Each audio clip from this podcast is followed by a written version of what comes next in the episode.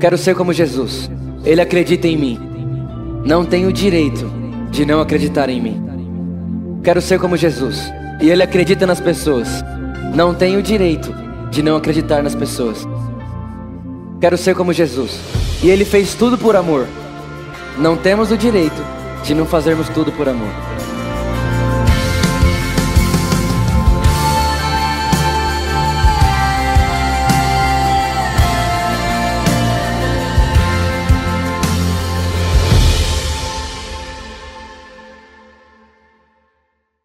Você está pronto?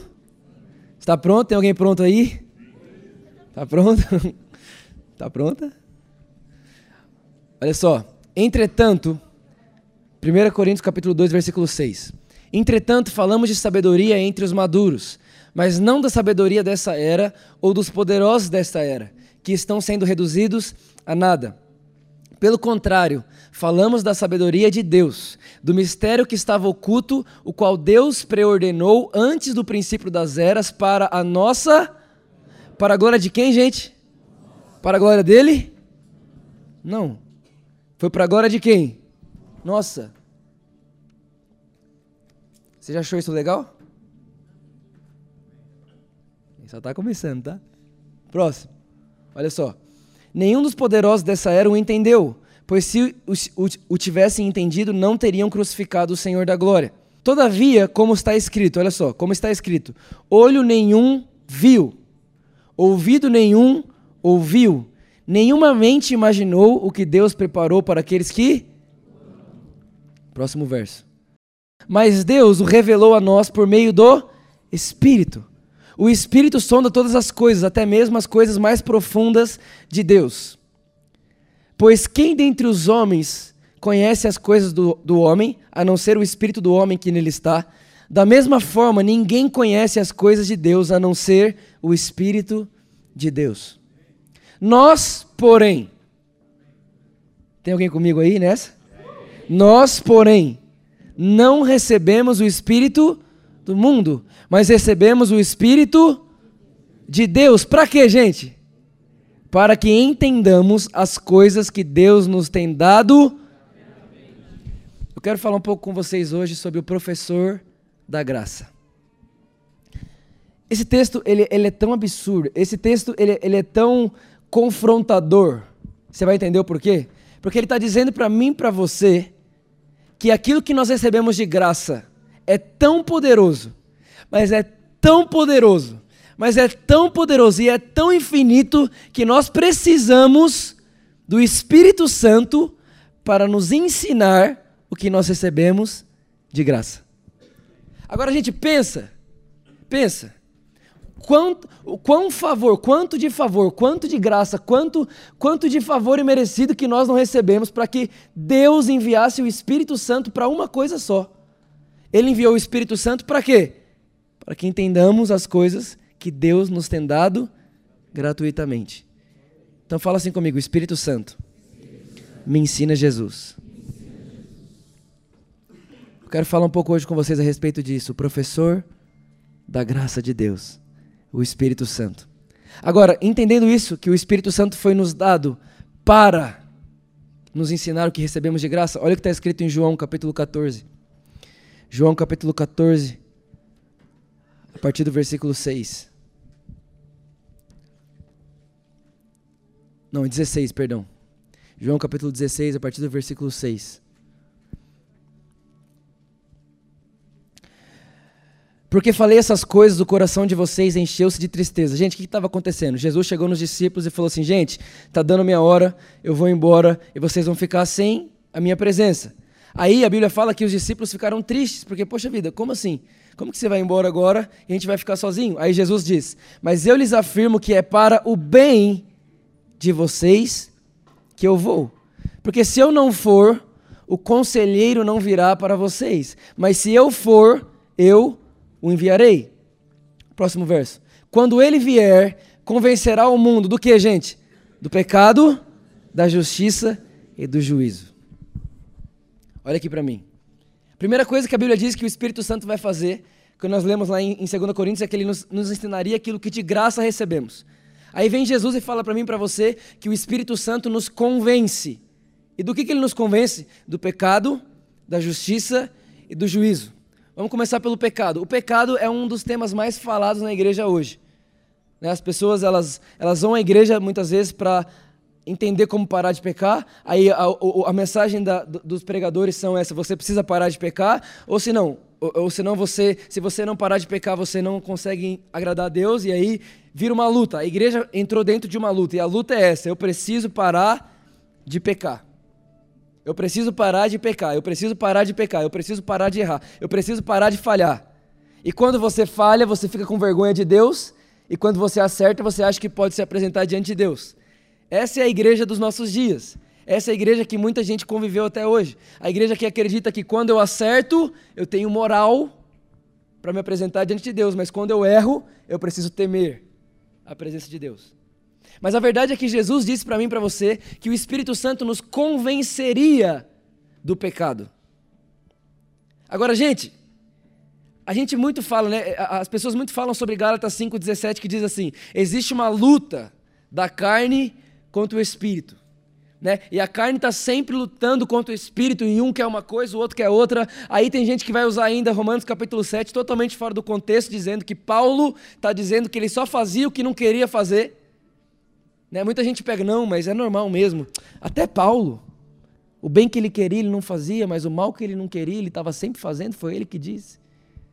Então a gente pega um monte de texto fora do contexto todo para mostrar para as pessoas que nós precisamos lutar para parar de pecar.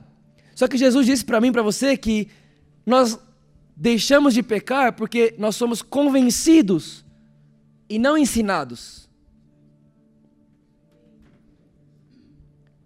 Gente, a natureza do homem, ela é pecaminosa. Presta atenção que diz Romanos capítulo 5, versículo 17, você vai entender o que eu estou querendo dizer. Romanos capítulo 5, versículo 17. Se pela transgressão de um só, transgressão é pecado, viu? Então, se pelo pecado de um só a morte reinou por meio dele, muito mais aqueles que receberam de Deus a imensa provisão da graça e a dádiva da justiça reinarão em vida. Olha aqui para mim. Olha o que esse texto está dizendo: que pela transgressão de um homem, pelo pecado de um homem, a morte reinou. Quer ver? Responda para mim. Alguém aqui escolheu nascer pecador ou você nasceu pecador? Todo mundo aqui nasceu pecador, sim ou não? Agora, você teve a escolha de não pecar? Não. Nós não nascemos com a escolha de não pecar. Por que não? Porque a Bíblia diz ó, que pela transgressão de um homem, todos foram feitos pecadores.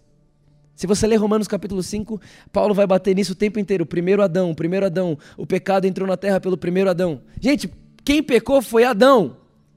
E de Adão para frente, nós nascemos de uma semente pecaminosa. Então, pecar se tornou a nossa natureza, até que veio um outro homem Agora, olha que lógica difícil de entender. Se o pecado entrou na terra por um só homem, quantos homens você acha que precisa para o pecado sair da terra? Eu vou perguntar de novo. Se o pecado entrar na terra, ele precisou de um homem, quantos vão precisar para ele sair? Um. E sabe qual é a boa notícia? É que esse um homem não sou eu e também não é você. Esse um homem se chama Jesus. O que, a Bíblia está querendo dizer para mim, para você, assim, Vitor? Da mesma forma que você não tem culpa de ter nascido do pecado, da mesma forma que você não tem mérito de ser pecador, da mesma forma que não foi você que foi até lá e se tornou isso, você precisa entender que pelo, se, pelo, se o pecado entrou por um só homem, a sua justiça entrou por um só homem também. Da mesma forma que eu não posso me orgulhar de nascer pecador, eu nunca posso me orgulhar de ser feito justo.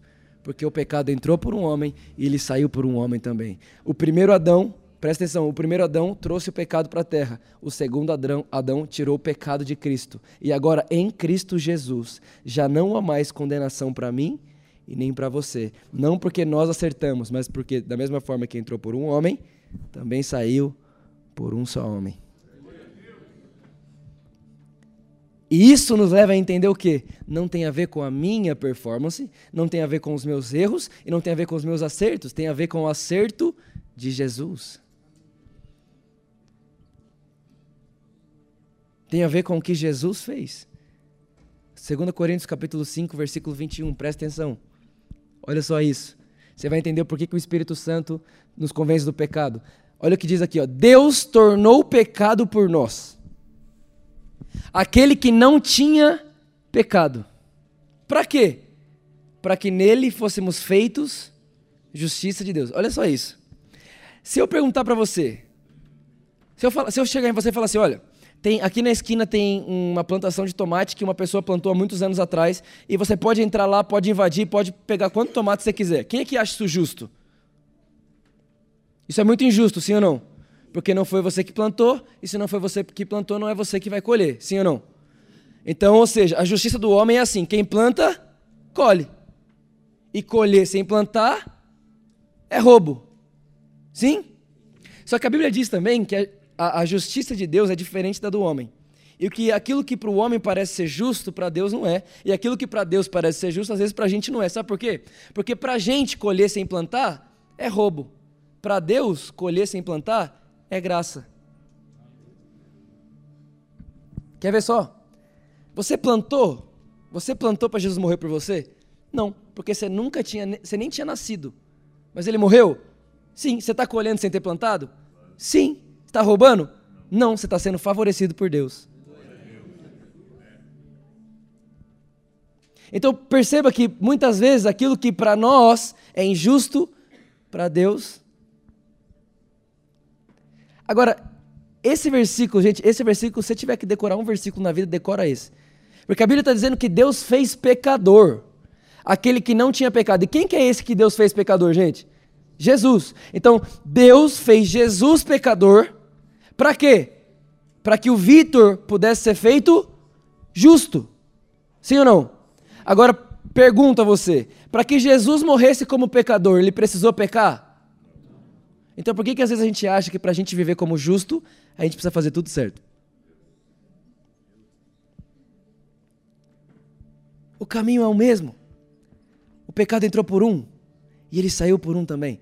O peca... A morte reinou porque um pecou. Por isso hoje a vida reina porque um acertou.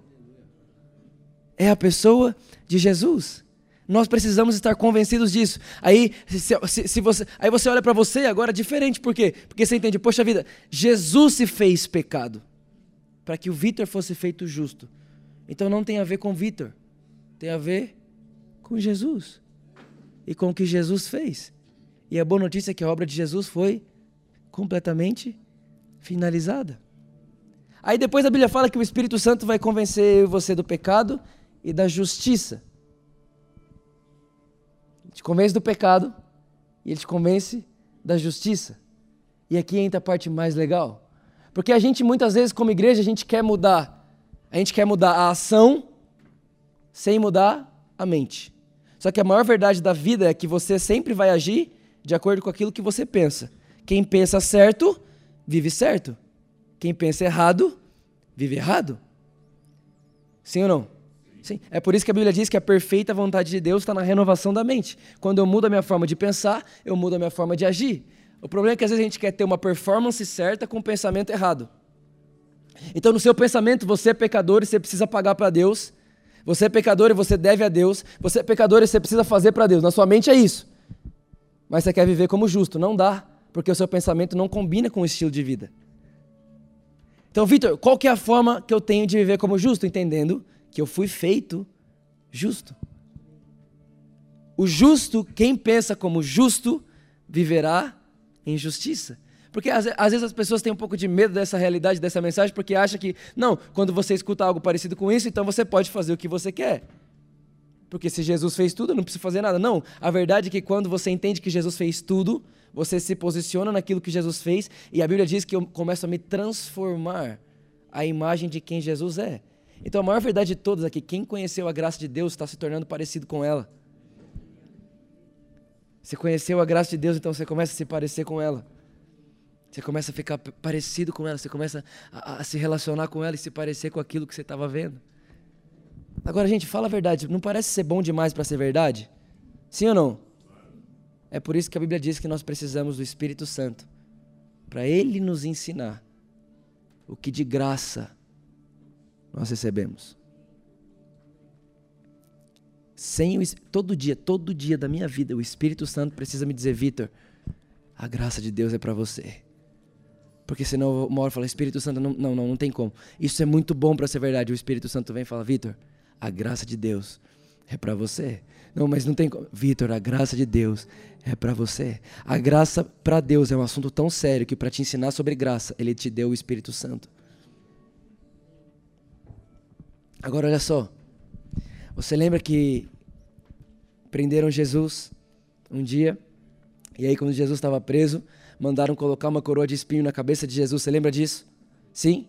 Existe uma coisa na cultura dos reis que diz o seguinte: se eu tenho um reino e o Kagawa tem outro reino, e a gente luta o meu reino contra o reino dele, e no final das contas o Kagawa ganha de mim, olha só, o meu exército vai lutar contra o do Kagawa, a gente vai entrar numa disputa, o meu reino contra o reino do Kagawa.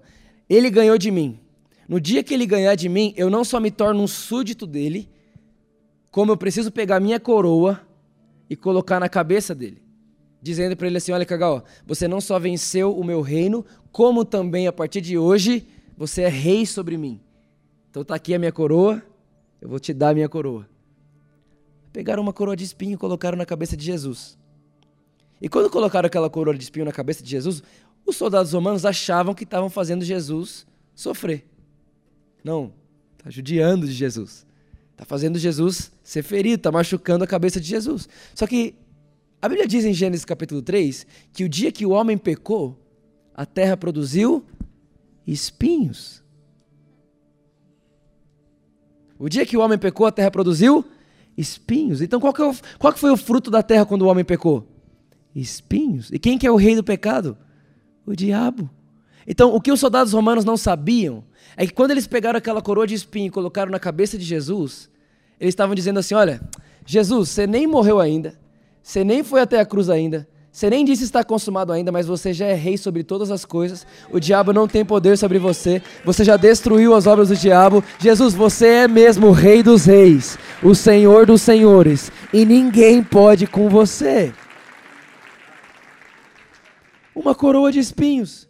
Tá fazendo Jesus sofrer? Tá nada, tá coroando Jesus. Aí depois desse momento, presta atenção nisso, vê se, se não precisa de um professor para te falar que isso é verdade.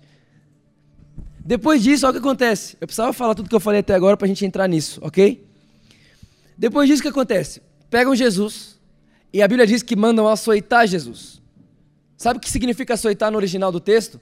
Rasgar. Açoitar significa rasgar. Então mandaram rasgar o corpo de Jesus. Agora, olha o que diz Hebreus capítulo 10, versículo 19. Põe aqui para mim, Hebreus 10, 19. Olha só isso. Hebreus capítulo 10, versículo 19. Portanto, irmãos, temos plena confiança para entrar no Santo dos Santos pelo sangue de Jesus, por um novo e vivo caminho que ele nos abriu por meio do. Isso é o seu. Você consegue ver nesse texto que o véu é o corpo de Jesus? Olha lá. Por um novo e vivo caminho que ele nos abriu por meio do véu. Isso é do seu corpo. Ou seja, o véu é o corpo de Jesus. Então, aí sabe o que mandaram fazer? Mandaram rasgar o corpo de Jesus. Então prenderam Jesus e começaram a chicotear Jesus. E aquilo todo mundo falando, estamos fazendo Jesus sofrer. Estamos acabando com a vida dele, agora ele vai morrer. Agora ele vai ter o que ele merece, ele blasfemou contra Deus. E ele, eles batendo, e, e o que eles não sabiam é que enquanto eles feriam e rasgavam o corpo de Jesus, cada rasguinho no corpo de Jesus era, uma rasguinho, era um rasguinho no véu. Não, bate mais isso, bate mesmo porque o véu não rasgou ainda. Não, bate mais isso, bate mesmo porque o véu não rasgou ainda. Enquanto Jesus era rasgado no corpo, o véu ia se abrindo.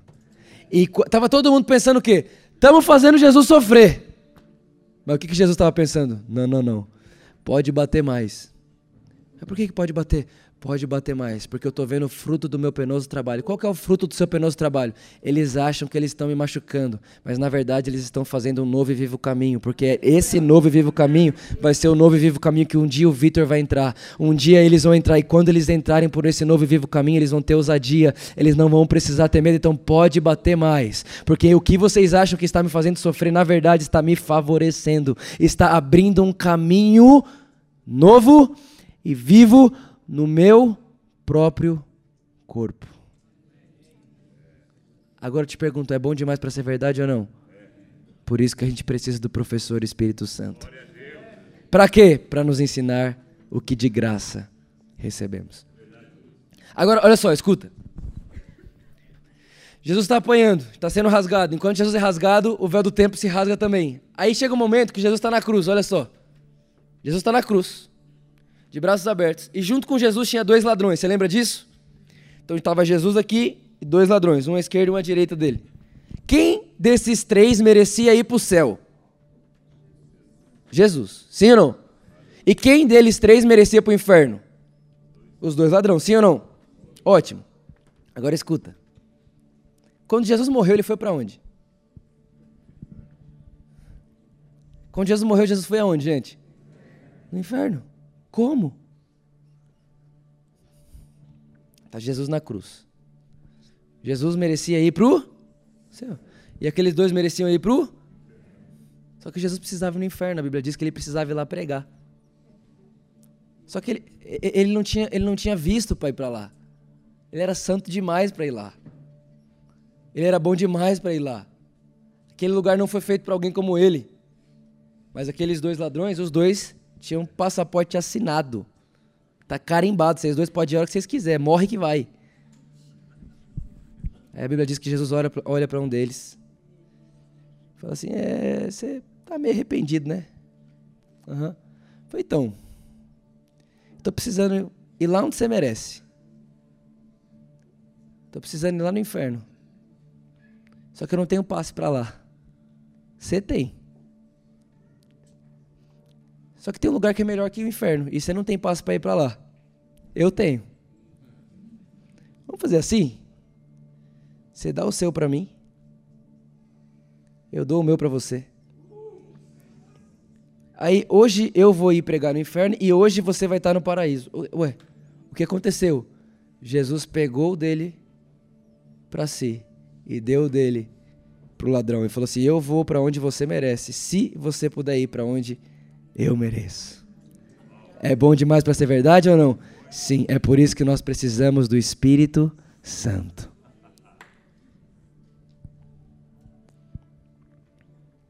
Jesus vai para onde ele não merecia, mas enquanto Jesus vai para onde ele não merecia, alguém está indo também para onde não merecia. Depois que isso acontece, a Bíblia diz que Jesus olha para o Pai. E a Bíblia diz que olha que Jesus olhou para o Pai. O Pai estava virado de costas para ele. Quem é que acha que, quem é que, acha que Jesus merecia ver o Pai virado de costas para ele? Agora, quem é que acha que nós merecíamos?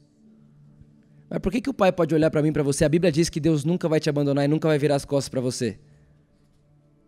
Você merece isso? Mas Jesus merecia que o Pai virasse? Então o que, que Jesus fez? Eu estou pegando o lugar do Vitor. E no lugar do Vitor, o pai está virado de costas para ele. Então eu pego o lugar do Vitor, onde o pai fica de costas para ele, para que depois o Vitor nunca possa ver o pai virado para ele, porque agora o pai não vira mais as costas para mim nem para você, não por causa da gente, mas porque um dia ele virou as costas para Jesus. É bom demais para ser verdade, sim ou não? Então precisamos do Espírito Santo, só ele pode fazer isso ser uma verdade dentro da gente. Então sabe qual é a maior verdade de todas? É que o pai virou as costas para Jesus enquanto Jesus acertava tudo. Olha que eu vou falar aqui, hein? e pode escandalizar, não tem problema não. O pai virou as costas para Jesus quando ele acertava tudo, para que quando você errasse tudo, ele não virasse, não virasse as costas para você. O pai virou as costas para Jesus quando Jesus estava acertando tudo, ele estava no final, estava terminando. O pai vira as costas para Jesus enquanto Jesus acerta tudo. E essa é a minha garantia, que mesmo quando eu erro, Eu continuo errando e às vezes parece que eu nunca vou acertar. A certeza que eu tenho é que o Pai virou as costas para Jesus enquanto ele acertava tudo, para que ele nunca vire as costas para mim enquanto eu estou errando. Por isso eu vou dizer uma coisa para você: não importa quão alto ou quão baixo você já foi, não importa quantos erros você já cometeu, não importa o quão profundo você já foi, não importa o quanto que você já, já, já se sujou. A maior verdade do mundo sobre você nesse exato segundo é que o Pai está olhando para você e não de costas para você. A melhor, a melhor verdade do mundo é que o Pai não está olhando você embora, Ele está olhando para ver se você está voltando. A melhor verdade do mundo é que o Pai não está nesse exato momento acusando você, porque o Senhor não é o seu acusador, Ele é o seu pastor. Existe uma diferença: quem acusa te põe para longe, quem te pastoreia te traz para perto. Isso é Jesus.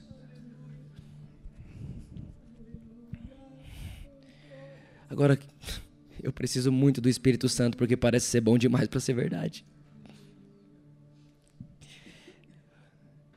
Ainda mais quando olha para mim e fala assim: foi por mim alguém como eu. Uhum. não dá para acreditar. Então ele pega o Espírito Santo e coloca dentro de mim para quê? Para me ensinar o que de graça eu recebi. Agora, com certeza você já ouviu alguém dizer alguma vez, isso já virou uma profecia né, no, na igreja evangélica. Quando alguém não está meio desesperado, quando alguém não sabe muito o que fazer, alguém vai chegar para essa pessoa e vai dizer assim: calma, porque nem olhos viram. Sim ou não? Você está muito desesperado, alguém chega e você fala: calma, porque nem olhos viram, nem ouvidos ouviram o que Deus preparou para você. Só que, coloca lá para mim de novo, por favor, 1 Coríntios capítulo 2, versículo 9. Olha só. Olho nenhum viu, ouvido nenhum ouviu, mente nenhuma imaginou que Deus preparou para aqueles que o amam. Próximo. Mas Deus. Fala comigo, mais Deus.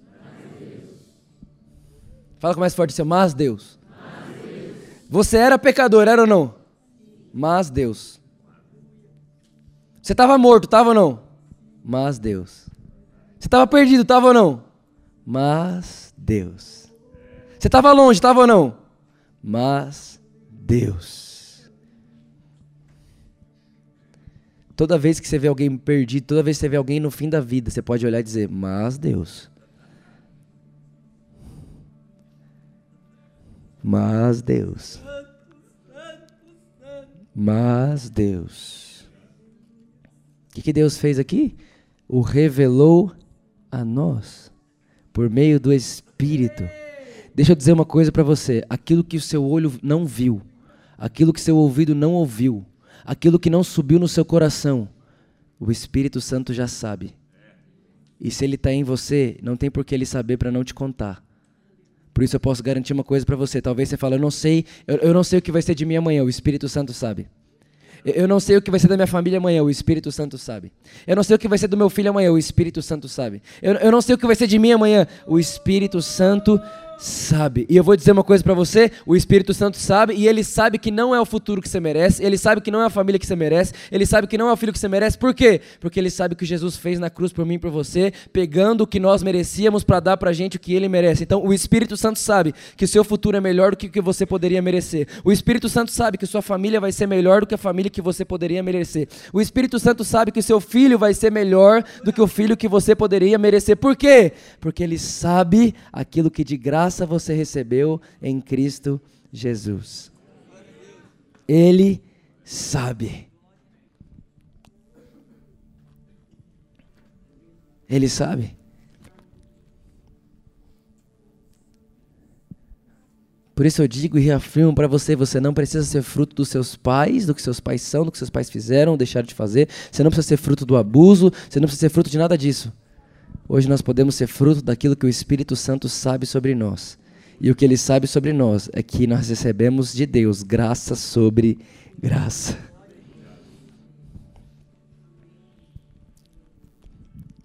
Sabe que o filho do Neymar, quem conhece, né? O filho do Neymar.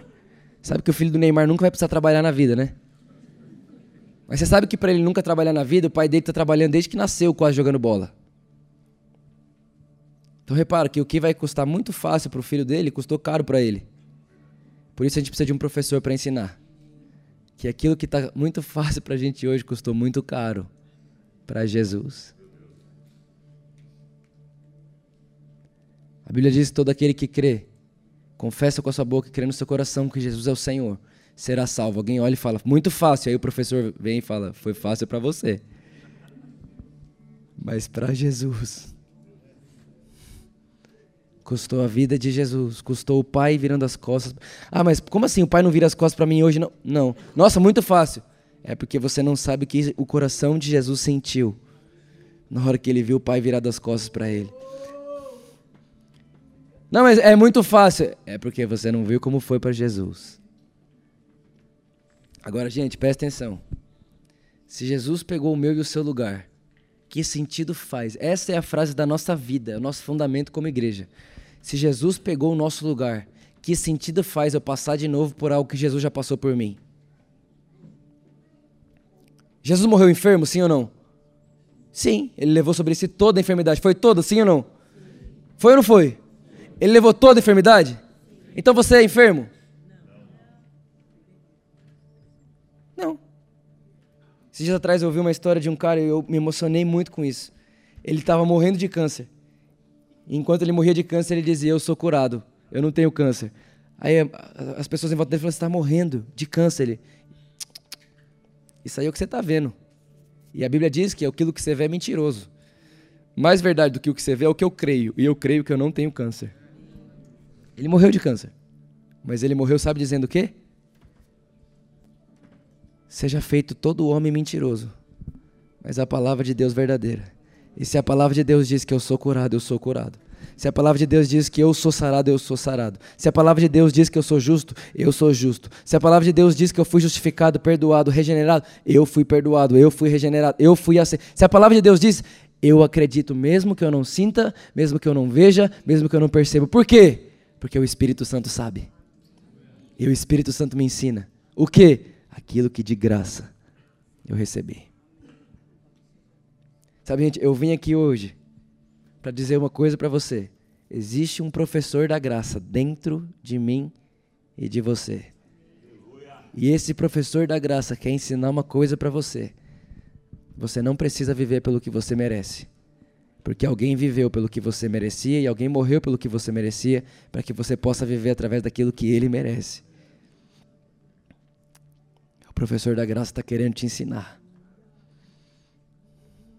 É por isso que eu sempre, sempre, toda vez que a gente vai falar com o Espírito Santo aqui, a gente vai dizer: Espírito Santo, nos ensine sobre Jesus. Nós somos apaixonados por Jesus, porque o Espírito Santo tem nos ensinado sobre Ele. Eu não sei para você,